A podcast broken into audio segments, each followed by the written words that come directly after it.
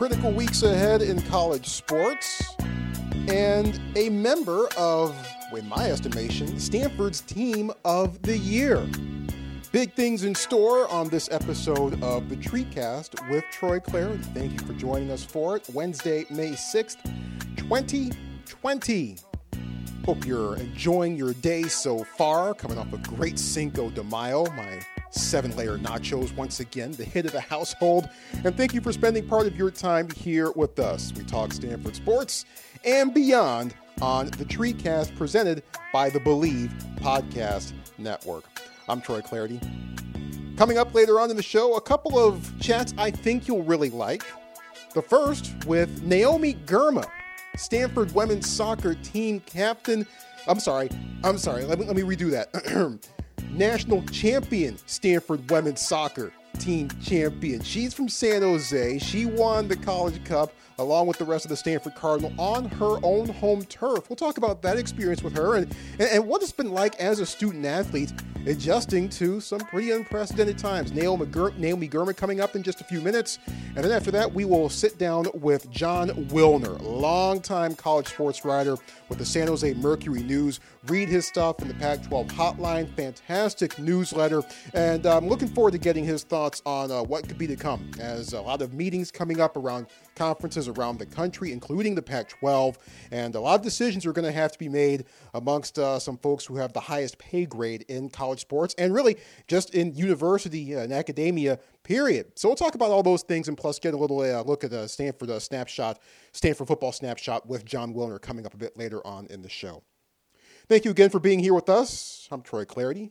27 years of following Stanford football, six years under my belt as a play by play announcer for the Pac 12 network. Uh, Wish I had more to do this spring, but it's been a great uh, bringing these uh, TreeCasts to you. Uh, big uh, major thanks to the Believe Podcast Network for uh, giving the show a, a different platform. I, I, I, love the numbers that I'm seeing as far as downloads are concerned. Uh, would love to see them higher, though. good start, but would love to see them higher. So, hey, tell a friend if you love the show. Tell a foe if you love the show about the tree TreeCast.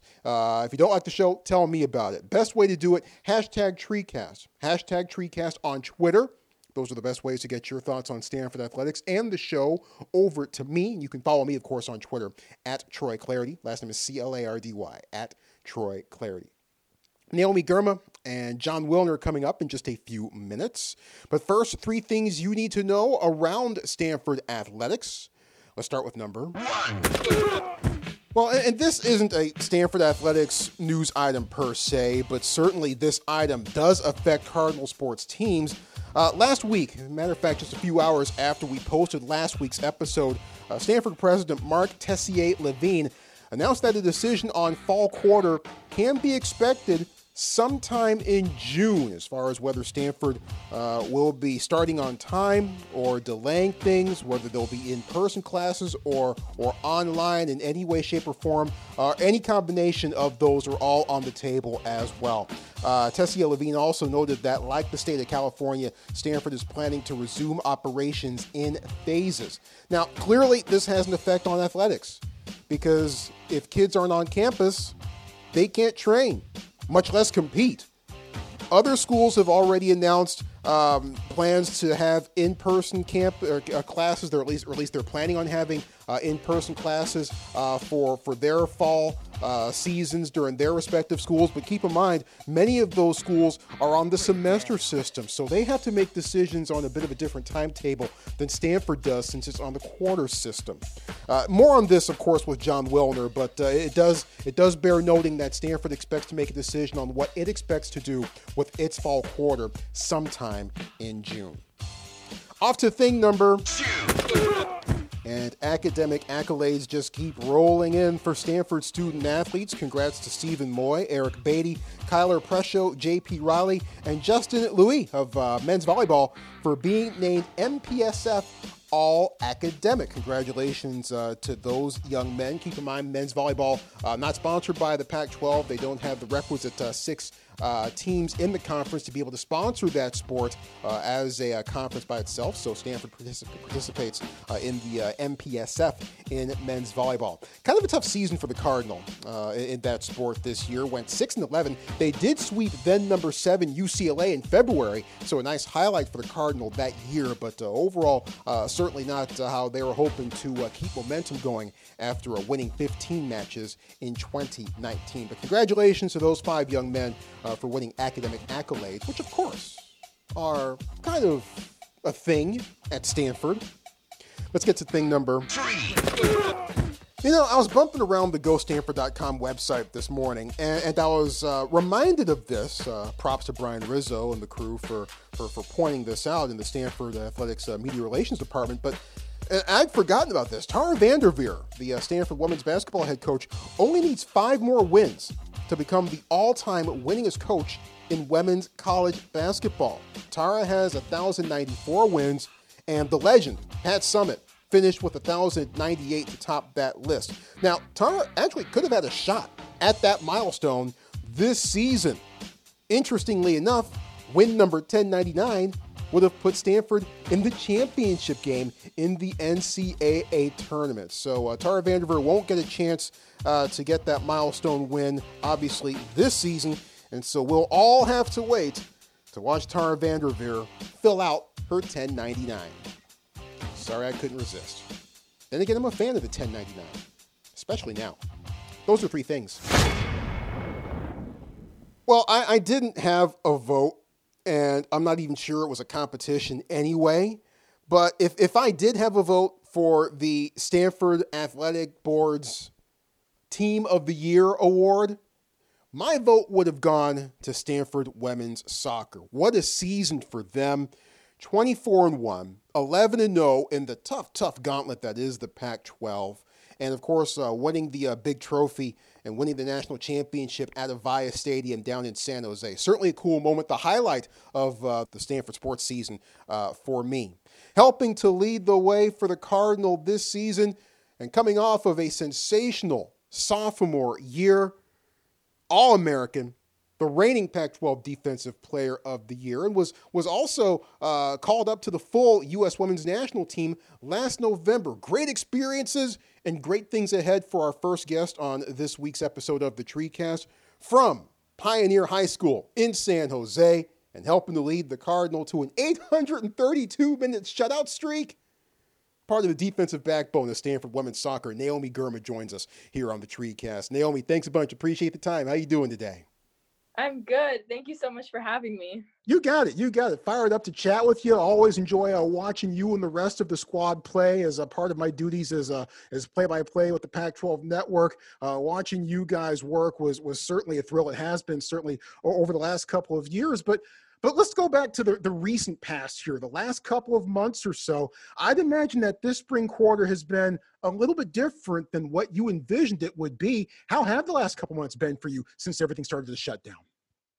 Yeah, definitely a lot different than what we were expecting. Um, we were looking forward to getting in some spring games, um, finally getting on the field again. So um, we're disappointed about that. But I think our focus has shifted to trying to stay together and doing our best to stay connected from home and doing what we can do given everyone's resources because obviously everyone's in a different circumstance. So i think we're taking it in stride and we're really like we're we have team meetings and we have guest speakers so really just trying to keep the team together and keep moving forward yeah, look, I, I, went to Stanford in the Stone Ages back in the 90s. I'm old. So, this video conferencing thing, I've never been on Zoom so much in my life. This is a whole yeah. new thing to you, to me. Maybe not necessarily to you. How has it been interacting with the team over the last couple of months? And what's your read on, on the team morale right now?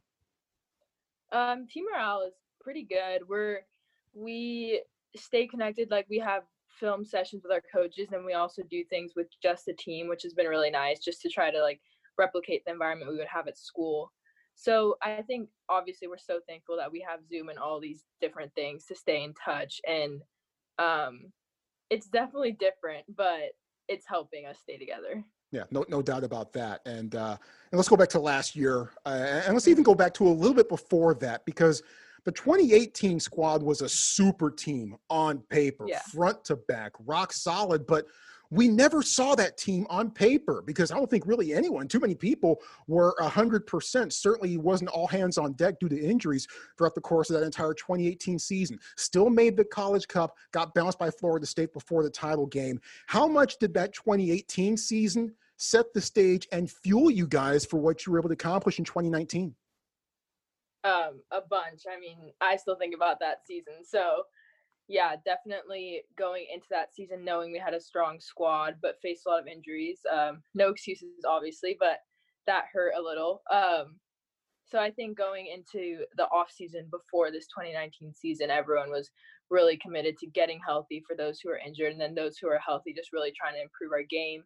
Um, and we kind of had a younger squad after that, obviously losing like five big seniors. So trying to step up like leadership wise and on the field, just like getting our tempo back was huge. So I think that season really pushed us to excel in the off season before this past season. Yeah, no doubt about that. And what were some of the, the, the season defining moments in the run up to the College Cup? What were some of the moments that that that stand out to you during the regular season as you look back at things?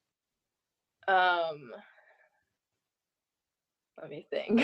um, a lot to choose from. okay, yes, yes, actually, I do know.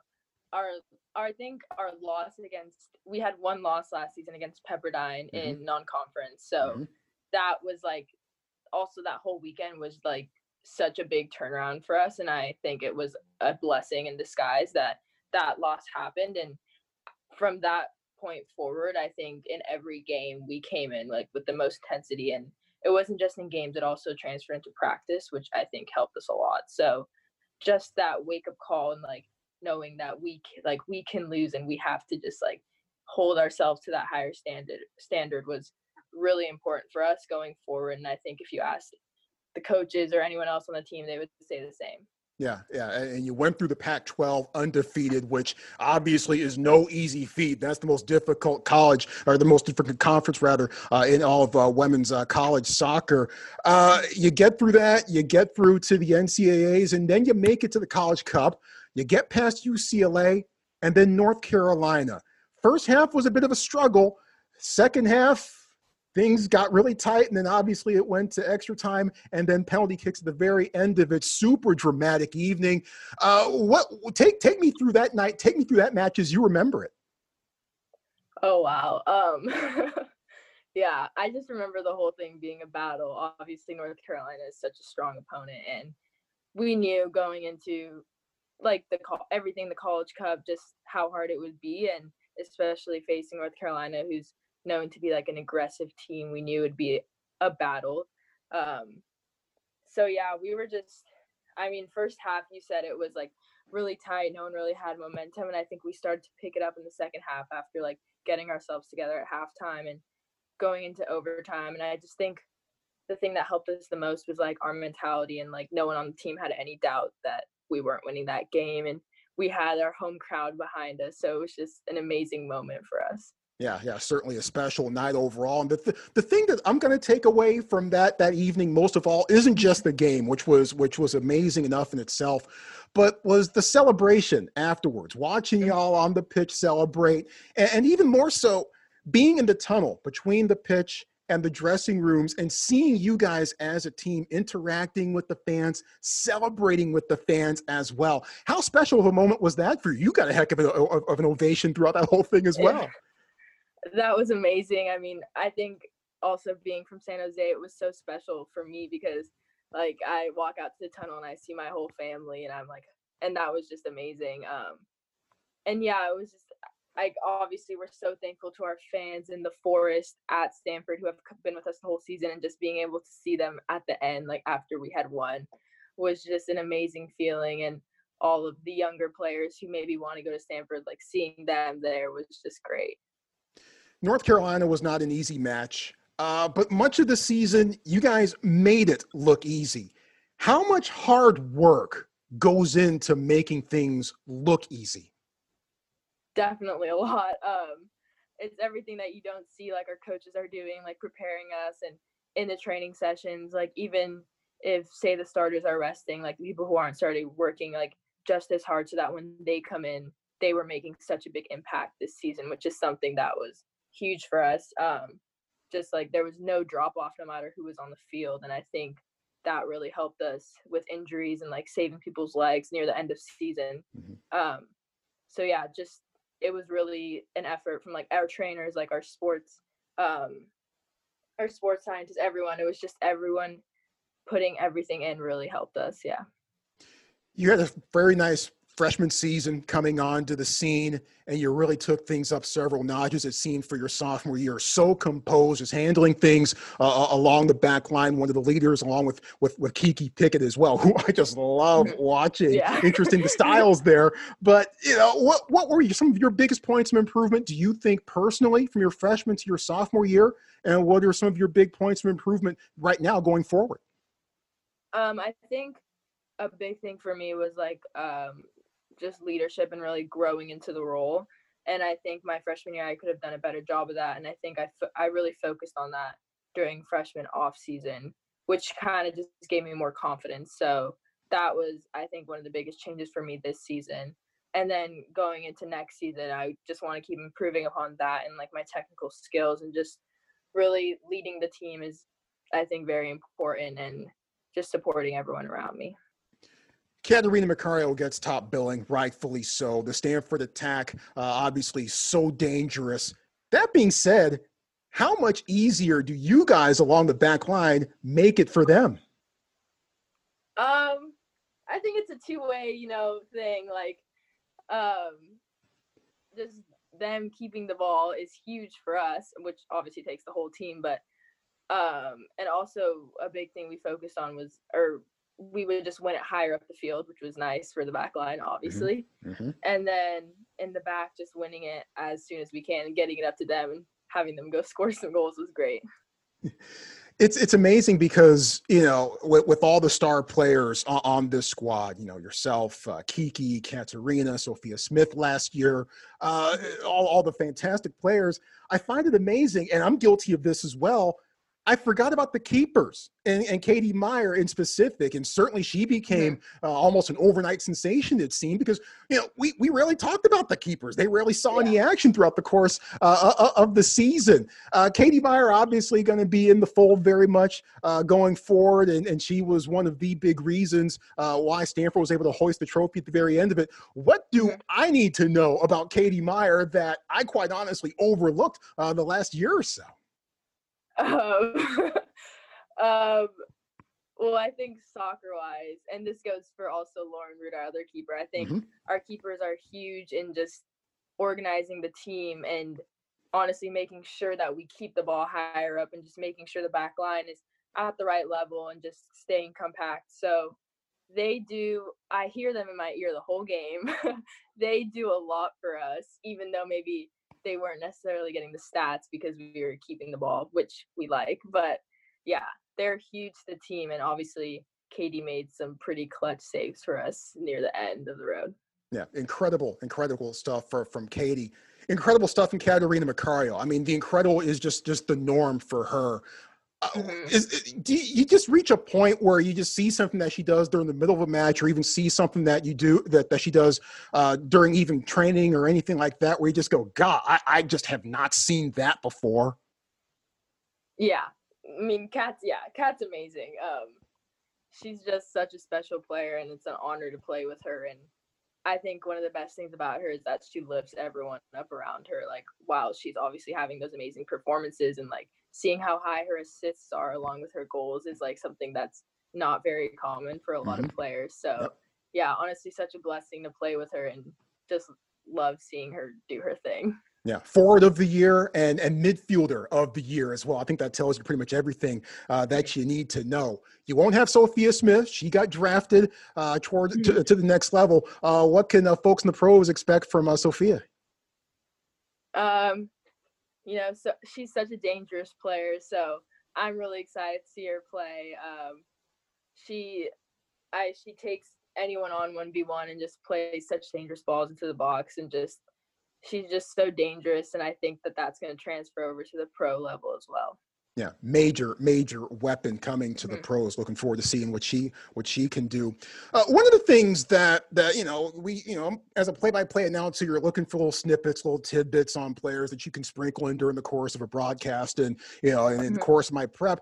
Uh, and I, I was I generally try to tell the story at least once a year when it comes to you when you make a big play and we're showing you on the shot. Uh, you know, your parents emigrated uh, from from Ethiopia, and my mm-hmm. understanding is that you you went back there and experienced Ethiopia for a month, and it kind of kind of changed your experience and kind of changed your perspective on a lot of different things. Uh, kind of tell me more about that, and take me more. Uh, uh, uh tell me more about how that experience kind of shaped you, informed you into into what you are right now. Yeah, I went. So I've only been back once, which I'm which I wish I had been back more, but it was like around middle school and um we my mom took me and my brother for a month, which was an amazing experience just to see where my parents grew up and just see the life there. And I think it just put things into perspective for me because growing up here, this is all I know, and just seeing like the environment they came from and where some of my family members live and just like the blessings we have here was just it just put things into perspective kind of for the rest of my life and it's definitely an experience I want to have again and want to go back and see that but yeah, it was just incredible to see where they came from and where they grew up and how different it is from where I've grown up. Yeah, amazing, amazing stuff, and amazing experience. I, I would imagine. All right, let's wrap it up on this.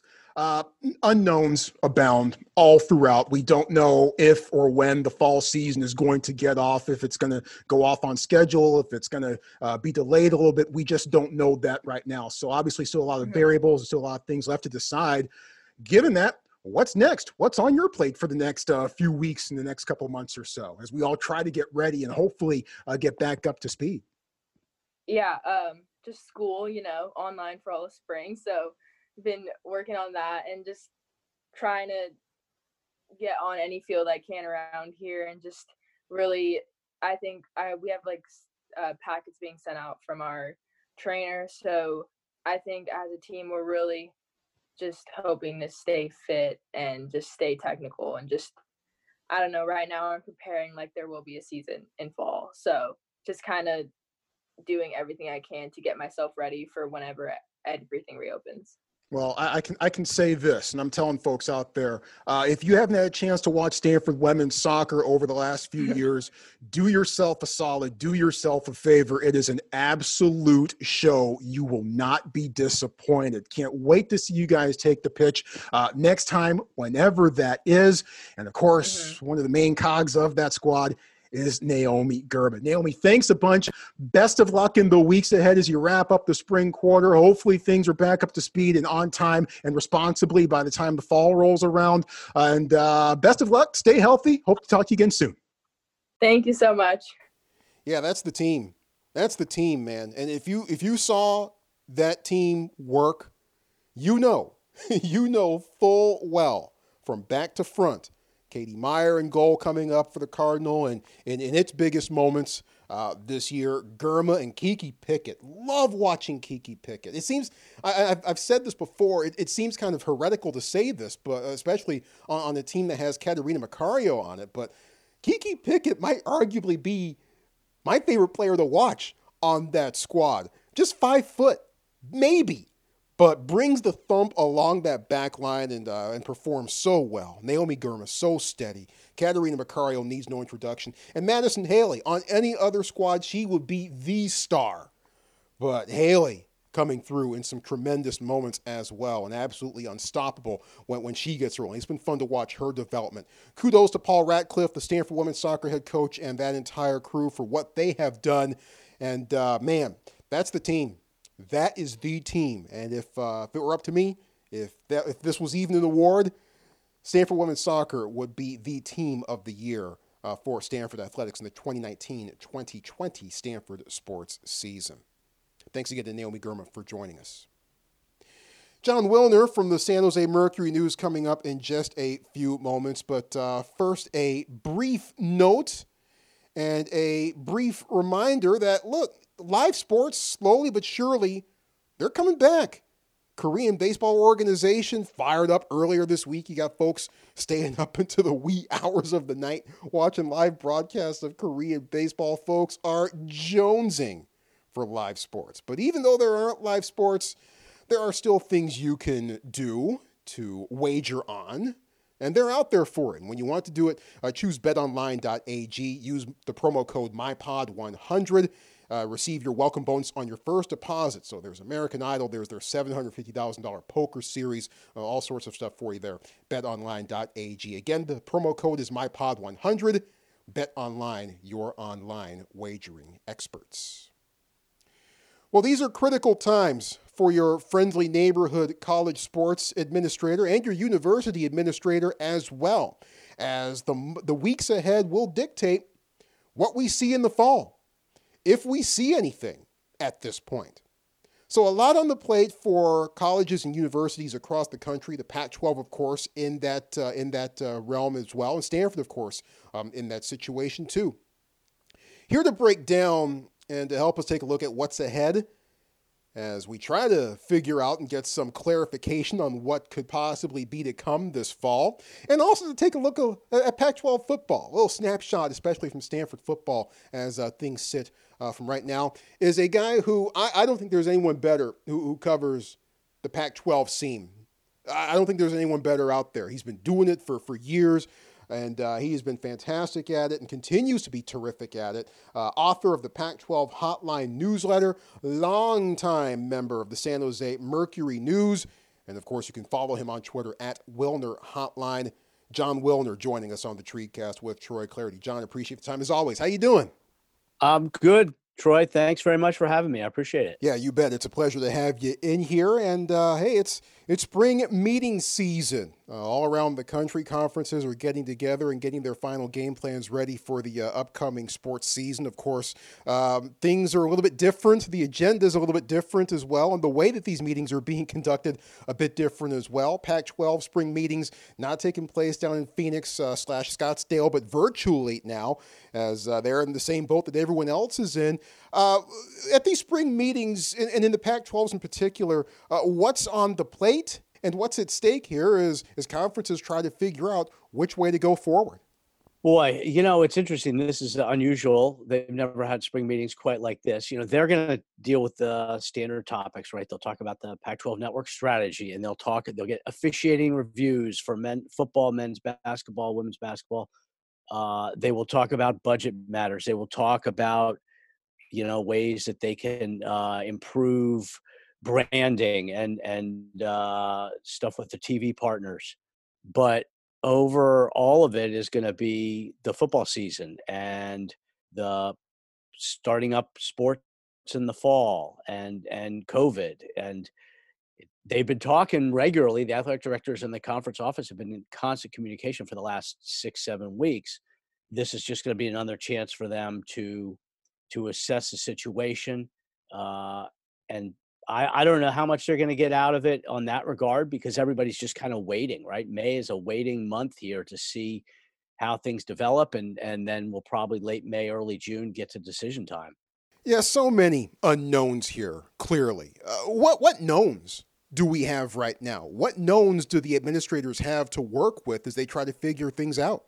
Well, uh, the knowns are that they know a lot more now than they did a month ago and so they're hopeful that by early June they'll know even more than they do right now right? I mean that's the the known is progress basically in terms of understanding uh coronavirus getting you know a better handle on social restrictions and what works uh testing tracing so much of the football season is going to depend on that stuff because if they can't test the players, they're not going to, you know, they can't have them congregate in a locker room or on a field.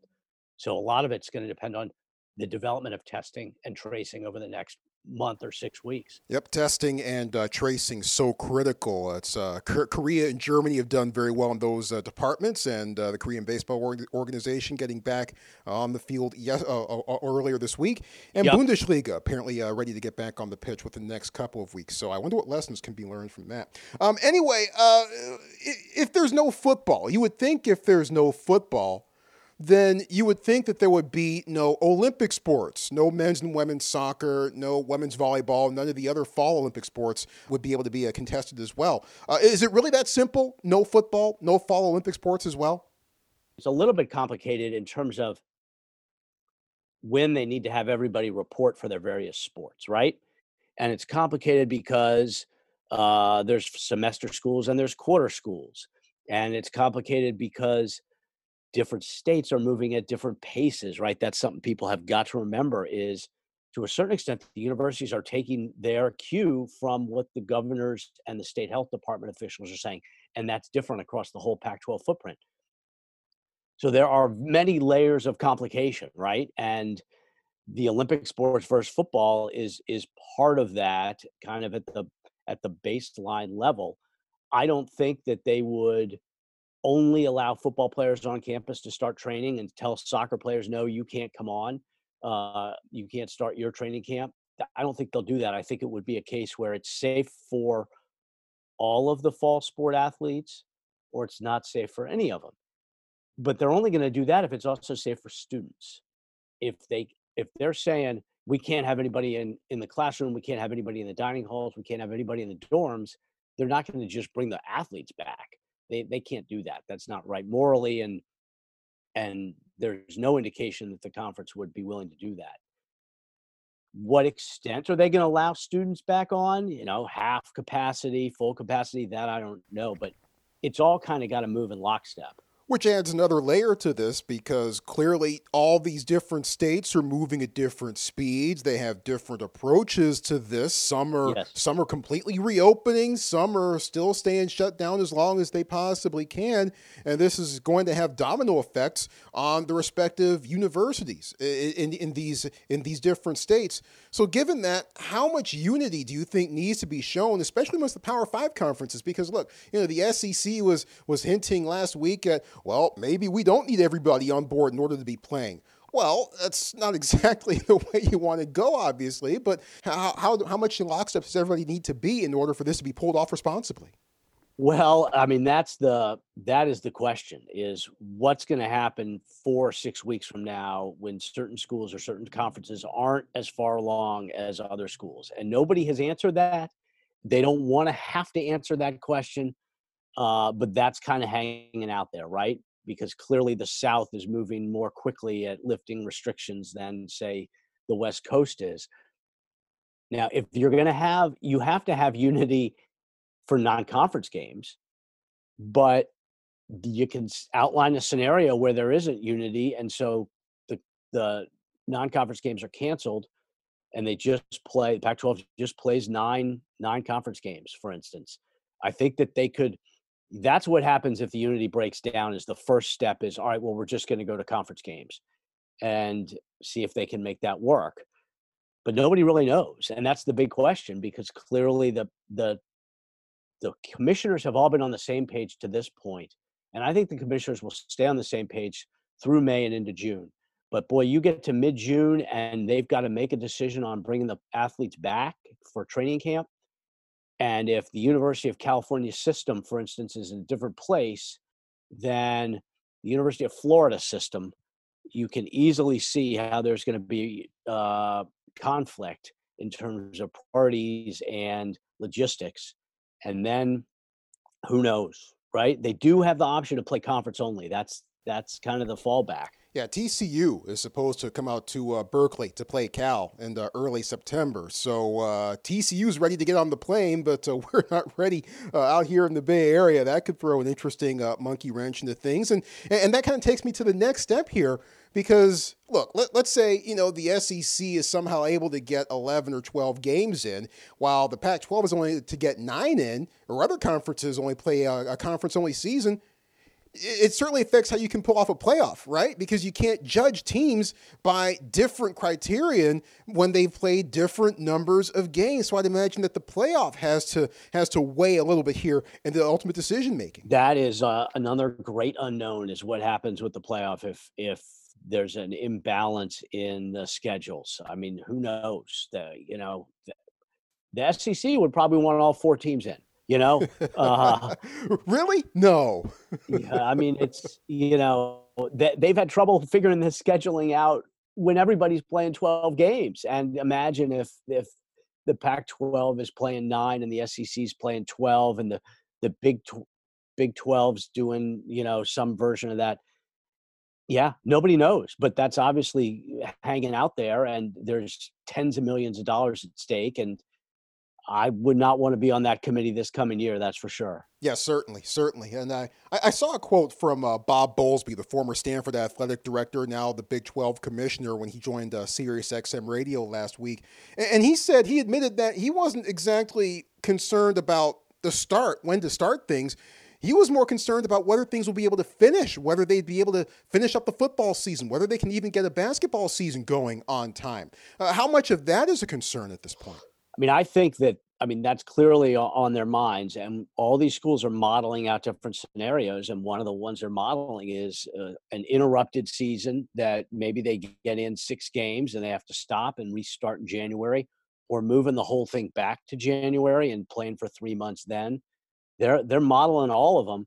You certainly you cannot discount the possibility that you know you get to late October, especially in northern climates, and it's getting cold and flu season starts to hit and and the virus comes back and they got to shut it down with you know with with six or four six games left absolutely a possibility and then you're talking about the logistics of trying to play start up again in january where it's going to be awfully hard in big 10 country and big 12 country right?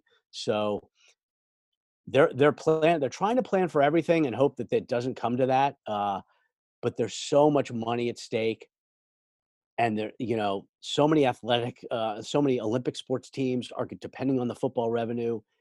Employment matters on uh, football with football i mean there's so much at stake that they will do whatever they can to get the season in and that certainly means playing with no fans. I mean i've heard a lot of athletic directors say oh if it's not if it's not safe for the fans it's not safe for the players. It's we play for the fans you know? I mean that's all out the window if their choices are no season or a season with no fans, they'll they'll play for sure. They have to play because they can still get their TV money. So, uh, but there's um, you can kind of get into the wormhole with it, right? The possibilities, uh, different conferences, possibilities, different schools, different seasons, different schedules. It's a wormhole, and uh, I do think the one thing to be sure of is that early June is really a key benchmark because that will tell us eh, they need to pretty much know by then if they're going to have these players report, you know, late July, which is what they're going to need to do. I'm suddenly having visions of uh, of Clemson at Boston College in late January, and it's uh, 10 degrees outside and three feet of snow on the ground as it gets a little wintry in New England, and uh, that could uh, that's that's that's something to think about, and I'd, I'd, rather not spend too much time on that. So let's let's move to on the field stuff, and uh, let's talk about Stanford football. Uh, went four and eight last year. Injuries, the main narrative, and the main reason why we saw many of the things that we saw. Uh, what's your snapshot of Stanford football at this point? What's your what were your main takeaways from last year, and what do you think the Cardinal is sitting right now? You know, I think that uh, if you had told me before the season uh, what the injury situation would would have been like, I would have probably figured four or five wins, you know, because and a lot of that has to do with the combination of the injuries and the schedule. I mean, ridiculous. SC on the road and then UCF on the road is ridiculous if you're healthy, right?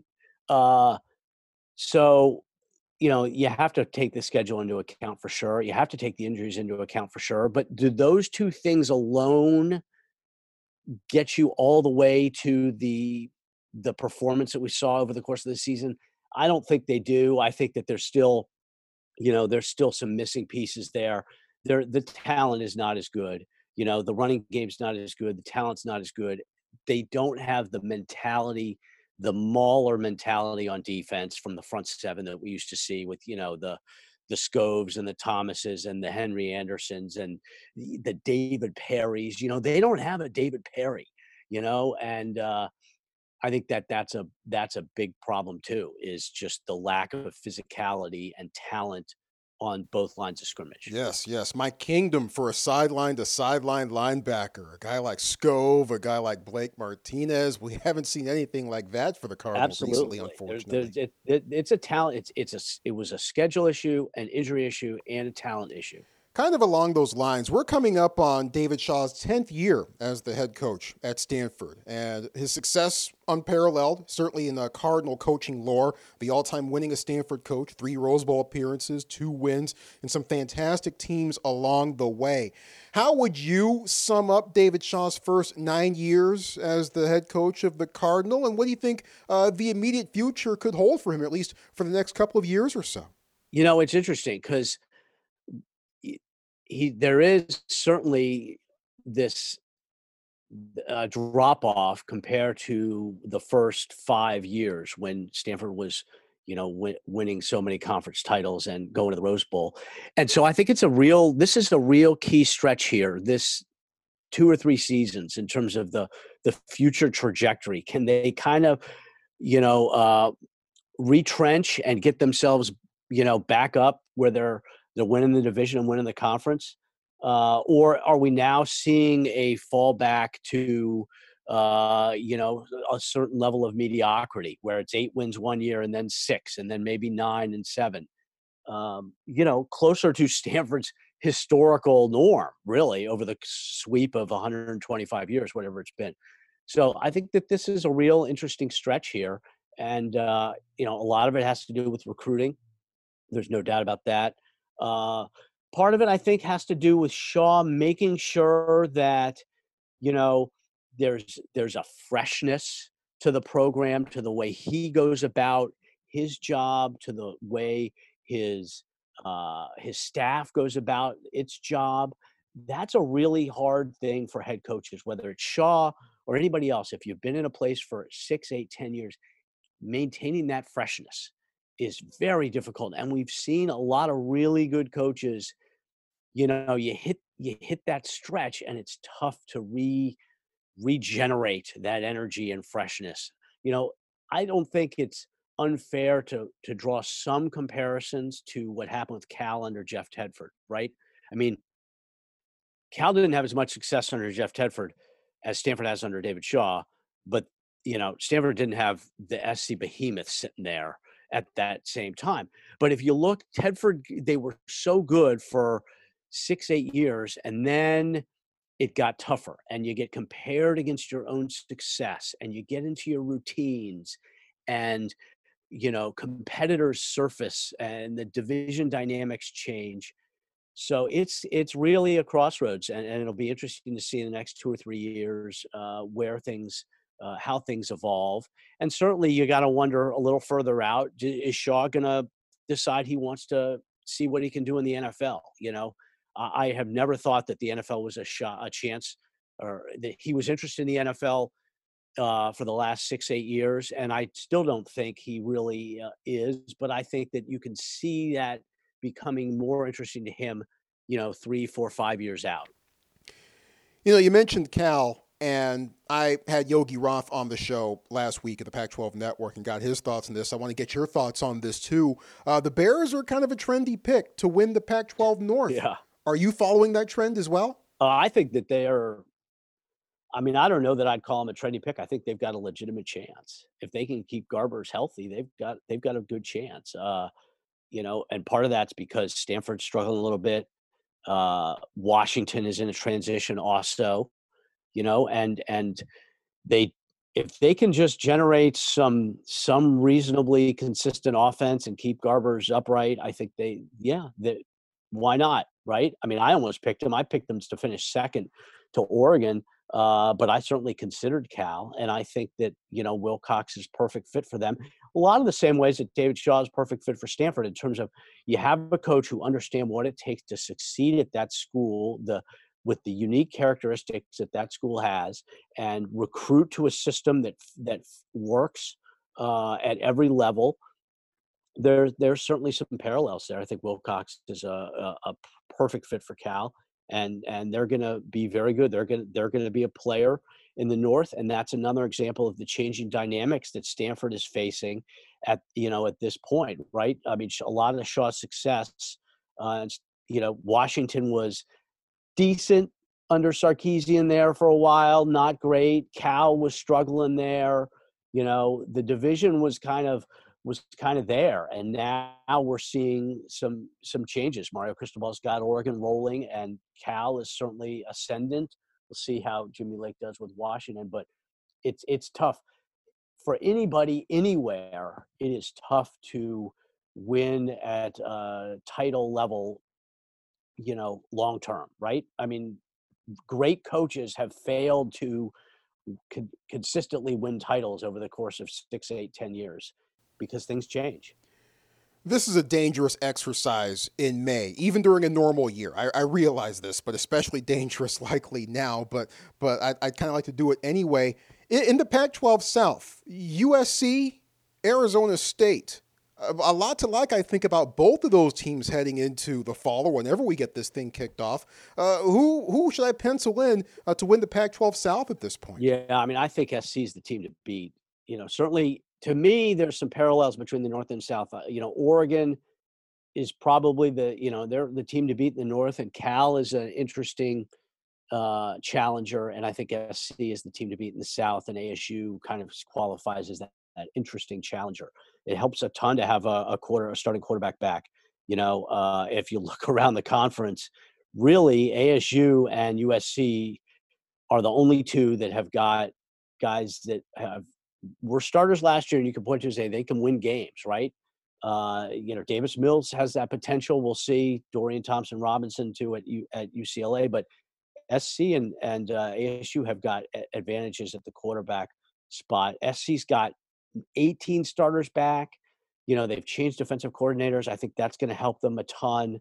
Uh, they should be pretty darn good. Uh, are they going to be playoff caliber good? I don't know about that, but I would, I would pick them to uh, to win the conference. Now that's a program that in some ways could benefit if there's no non-conference schedule, right? Because they got Alabama and Notre Dame. So, but uh, I think that they are they would be the best bet in the South uh, with ASU and number two, just like Oregon's probably the best bet in the North with with Cal number two. Oregon needs a quarterback for sure, but God, their defense is going to be so good. So it'll be interesting. Interesting indeed. It usually is, but uh, this uh, this upcoming season could especially be interesting uh, down in the Pac-12 South. Hey, Jon, you, you know of any great places I can go? Uh, great websites, great great newsletters uh, I, I, can check out when I want uh, great Pac-12 information, great college sports information. Any any great places like that that you're aware of? Pac12hotline.com. you know, subscribe to the newsletter, which is free. Uh, subscribe to the content, which is not free, nominal charge, 99 cents a week.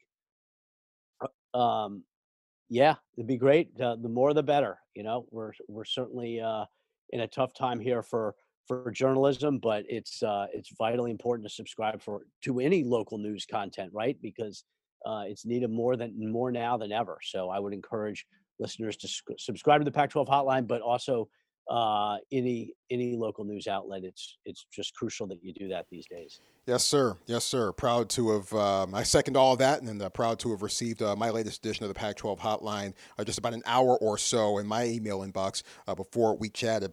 Uh, Jon, as we wrap this up, a, a, fluid situation, so much in the air, so many different variables, but you know, in, in your mind, as we talk right now here in early May. What do you think is your most likely outcome for college sports for August 1st, your most likely outcome for December 1st? Um, you know, I'd say there's probably a, a little bit less than a 50 50 chance that they're going to start on time and play a full season. I do think there's a very good chance that they will at least play conference games. If you give yourself September 1st through March 1st, for instance, as your window, I think there's an excellent chance there'll be nine Pac 12 conference games. Um, getting all getting a full 12 game schedule in from September through November though, I that's I don't know. That to me that seems a little bit iffy. Uh, it's just there's so many variables. You know, if we have this discussion a month from now, we will know a ton more because the universities will have had to make decisions on what they're doing about campus and we'll have a better idea about the, the testing and tracing. Uh, unless there is a vaccine that is fully distributable, I don't know how they're going to do any of this with fans, to be honest with you. Um, but that's, you know, that's they'll still play without fans, right? $100 million on average in, in athletic department revenue for Pac 12 schools. Football is 80 million of that. TV is 30 million of that. Donations is basically another 25 or 30 million. So even if they don't have fans, they're still going they could still generate more than half of their revenue from football. And every dollar is going to count when you're matching it up against the the expenses that are required for for running an entire department. So we'll see. I'm optimistic that they will play, uh, but playing on time, boy, that's not sure about that. Yeah. Yeah, well, stay tuned. So many more things left to uh, discover and oh. discuss, and uh, to try. Just to, think uh, about how much out. more we know now than we did in early early April. That's the thing, yeah. right? Yeah. About mm-hmm. vaccines mm-hmm. and treatment and testing and tracing, uh, herd immunity, antibodies. I mean, everything has evolved so much in the last four or five weeks hopefully that progress will continue at that rate and by early june you know the presidents and chancellors will will be able to make a decision that that we all want them to make. Yeah, yeah, and, and make a responsible decision instead of just uh, rushing everybody back uh, under the guise of uh, of reopening things. So certainly yep. a lot ahead, and we'll certainly know a lot more in the weeks ahead. And one man who will be at the forefront of reporting it all, especially from the Pac-12 perspective and Bay Area college sports perspective, is Jon Wilner. Check out his Pac 12 Hotline newsletter and uh, also follow him on Twitter at Wilner Hotline. Always a pleasure, Jon. Uh, can't wait till we're crossing paths at a uh, media day or at a, a, football game again sometime soon. Always appreciate the time. Thanks a bunch. Same to you, Troy. thanks a ton for having me. And yeah, we'll we'll know more. In a, let's talk in a month. We'll know more then. Thanks for having me. Yeah, yeah. Stay healthy. Jon Wilner, our guest on the TreeCast this week. Really glad that he could take out some time to just kind of look at the roadmap ahead, what uh, what what's on the plate, and what's uh, what everyone is thinking as they try to make the decision that they try to best make uh, to uh, do this responsibly and to bring back college sports in a safe and responsible manner. Testing and tracing go a long way. Hey, who knew? Intriguing thoughts, I thought, from uh, Wilner on uh, David Shaw and where the Stanford program sits right now, as he as he thought that uh, schedule and talent and injuries went against the Cardinal last year. To that, I'll add strength. And that's probably a function of, of the injuries that we saw because all of a sudden there were a whole lot more freshmen out there running around for Stanford uh, than, than certainly anyone planned. And those freshmen, by and large, do not have college football bodies when they step onto campus. So, strength an issue as well for Stanford, too. And you know, I, I, think we started to see some some positive steps in that direction in this previous offseason. You you might remember our chat with Walter Rouse, Stanford uh, offensive lineman from last year, the freshman who stepped in for Walker Little and uh, played uh, 11 plus games as the starting left tackle for Stanford. Rouse gained 21 pounds in this previous offseason. He also stopped eating just fish that that'll do it. you'll, gain some weight when you start packing on the red meat as well. But strength and conditioning, such critical components of uh, of of not just football, but pretty much every sport on the collegiate level these days. I think strength also went against uh, the Stanford Cardinal as well. So a, lot on the plate for the Cardinal, a lot on the plate for David Shaw. He seems to think that maybe uh, Wilner seems to think that Shaw might take a look at the NFL in the next few years. Uh, I don't know. Who knows? I mean, Shaw's always said, "Look, I know, I know at least one person in every NFL organization. I guarantee you, I am much happier than they are." And I think that means a lot to him. I, do I think that Shaw's going to stick around forever? No, no, clearly not. It's impossible to think about that. But you know, it, you know, we'll, we'll, see what happens over the next over the next few years. This is as critical a juncture as we've seen in Stanford football in what, 13, 14, 15 years or so since Jim Harbaugh came on the scene. So, a lot on the plate for the Cardinal in the upcoming years, a lot on the plate for everyone involved in college sports in the coming weeks.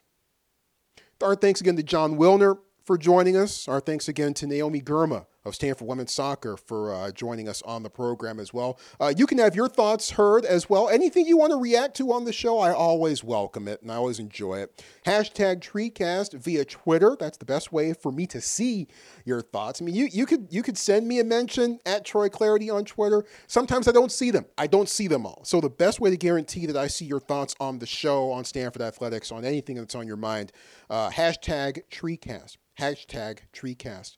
Rate and review the show after you've downloaded it and uh, subscribe to it. Even more importantly, you can do that uh, just about anywhere you get your favorite podcast from uh, Spotify, Stitcher, Google Play. Apple Podcasts obviously has been tremendous and huge uh, for uh, the TreeCast since the very beginning. Uh, so many different ways that you can hear the uh, the TreeCast, and we are certainly grateful to the Bleav Podcast Network for helping to make that happen. Check them out, by the way, at Bleav.com. That's B L E A V.com. And we will come at you again next week. Thanks again to our guests, Naomi Girma and Jon Wilner. And the biggest thanks to you for checking us out on the show. Don't forget, don't drink and drive. If you do, you're the dumbest person on the planet. Stay safe, stay healthy. If you are in a shelter in place area, stay home.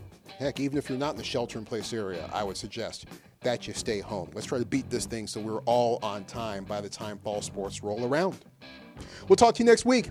Thanks for checking us out on the TreeCast with Troy Clardy, presented by the Bleav Podcast Network.